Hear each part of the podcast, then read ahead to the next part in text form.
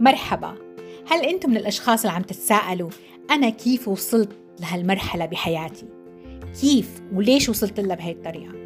هل أنتم من الأشخاص اللي عم تتساءلوا كيف مرت بحياتي هيك علاقات؟ وليش بحياتي عم تمر علاقات متكررة بشكل معين؟ ليش علاقاتي ما عم تمشي بالشكل وبالحال اللي أنا بدي إياه؟ هل أنتم من الأشخاص المترددين باتخاذ قرارات وخيارات بحياتكم؟ هل أنتم من الأشخاص اللي مرت بحياتكم مواقف صغيرة واعتقدتوا أنها بسيطة لكنها أثرت فيكم بشكل كتير كبير لدرجة إن أنها حطت حطتكم بمساحات ألم بمساحات تروما؟ سألتوا نفسكم ليش أثرت فيني بهذا الشكل الكبير؟ وحتى الآن مو فاهمين ليش.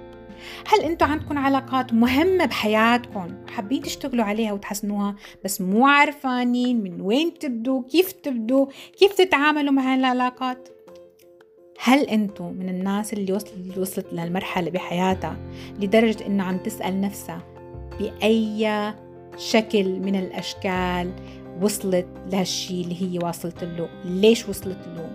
وعم تسأل ليش ليش ليش؟ ما في إجابة بتريح. هاي الأسئلة وكل الأسئلة بهاي الطريقة هي قلب هذا البودكاست.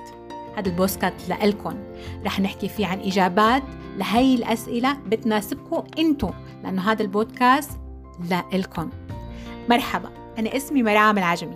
أنا أخصائية إدارة معرفة ومعلومات. أنا مهتمة ومدربة في مجال التنمية والتطوير الذاتي. إجابات هالأسئلة وكل أسئلة متعلقة فيها رح تكون هي محاور الحلقات الجاية بالبودكاست. أهلا فيكم نورونا.